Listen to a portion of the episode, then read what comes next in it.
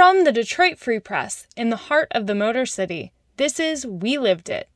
We Lived It is a special project produced in partnership with the Michigan History Center. We aim to help future generations understand the novel coronavirus pandemic and bring this generation together while we live it. To do so, the Free Press is collecting audio stories to aid the state's archiving of accounts from the pandemic. And from time to time, we'll share those accounts on your Alexa or Google devices by podcast and on Freep.com. We feature Michiganders from all walks of life, and this is the story of Mr. Fofo and his family. Well, it's one of those things uh, when you say Detroit, you know, you, you think of uh, the Tigers, Coney Islands, and oh yeah, what's up with Mr. Fofos? What's going on over there? The smoky, sweet smell of barbecue used to waft up through a chimney and into midtown Detroit when Otis Knapp Lee's business started cooking. Inside was the sugary smell of massive five layer cakes, $3 for a slice that weighed a pound, and corned beef. You know, to be there with all the ice cream I want, as long as he didn't catch me and my brother. uh, you know, I used to take rides down to the bakery that he uh, uh, he used to uh, buy his breads from, and you know they hey fofo, you know they give me a loaf of bread when I get home. My mother take it from me, but it was like fresh onion rolls. It, it was it was really great. It was really great. Yeah. That's Otis Knapp Lee's son, Keith Lee. Otis Lee opened a deli in the early 1970s when he was about 25 years old. He'd been raised by his grandmother after his father was incarcerated for his mom's murder, and in 1992 he told a Detroit Free Press columnist that he credited his grandmother for his pie, cake, and cookie baking, and even the color scheme in the restaurant. It was named Mr. Fofo's Deli, using the nickname for his second oldest son, Keith, who was two years old at the time. As Keith tells it now, he apparently was very excited to learn the number four. I, from what I was told, um, it was the first number I've learned, and I had a four on both hands. You know, had, had you know just the fingers up and the thumb down. It's, I used to say fofo on both hands, fofo, fofo. So it just caught on, Mister Fofo. As families sometimes do, Otis Lee told the Free Press a bit of a different story. He named the deli after his son, yes, but said the nickname came from his son's reputation as a rather large baby.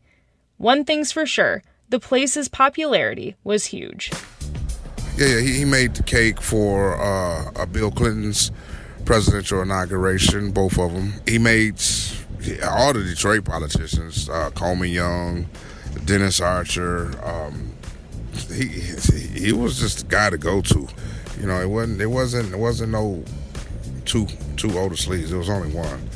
yeah, and I, that was actually the slogan on the building, the one and only Otis Knapp Lee. And yeah, he, he pretty much lived up to that. Photos from Mr. Fofo's heyday show Otis, a father of six, with a long mustache that grew down the sides of his lips past a hint of a smile, Keith remembers sneaking out ice cream, the jam packed store, and also, and mainly, his dad's sharp suits, alligator shoes, and sharp wit. To Keith Lee, his dad was a great life advisor. To the public, he was known for giving out thousands of free turkeys on Thanksgiving and making what's been described as the largest corned beef sandwich this side of the planet. It was a delicious sandwich. You know, he, he sliced it perfectly, cooked it perfectly. Um, sat on, you know, some delicious fresh baked onion roll with the Swiss cheese and coleslaw. It was it was great. I loved it. The shop closed around the time of the Great Recession, and Otis Lee moved to Florida. But he returned when his son Keith Lee brought back the business in 2016. It closed again in 2019, and Otis made plans to move south once more. I got a call, you know, your your father he's been sitting sitting on the couch for about three days now and he's not eating or anything. So first thing i could think of is well call the ambulance. And then second it was like can you can you put him on the phone so we can talk to him? Uh, his conversation had was really um really, really out of whack you know, it wasn't him.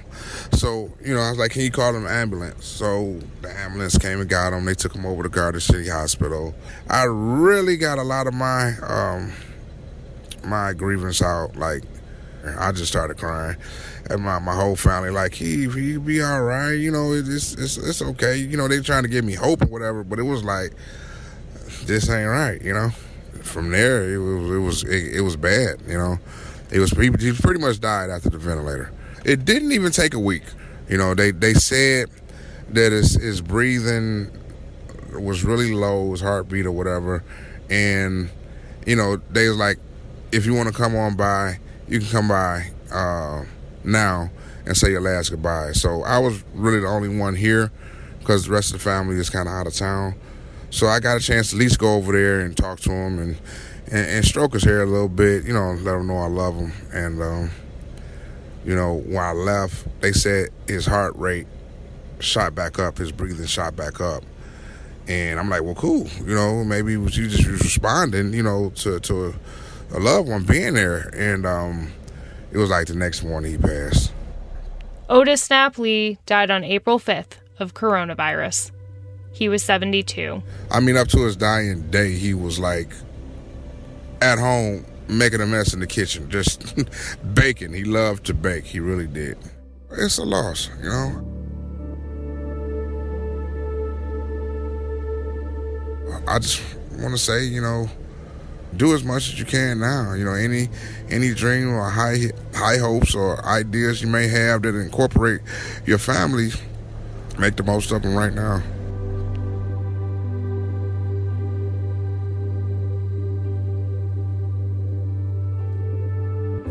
We Lived It is reported and produced by Carrie Jr., Tad Davis, and me, Darcy Moran.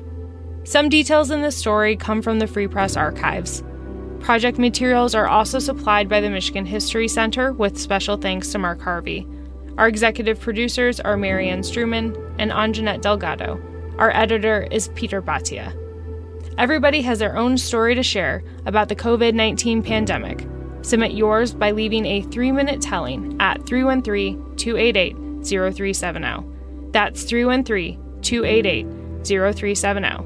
And check out freep.com to learn more.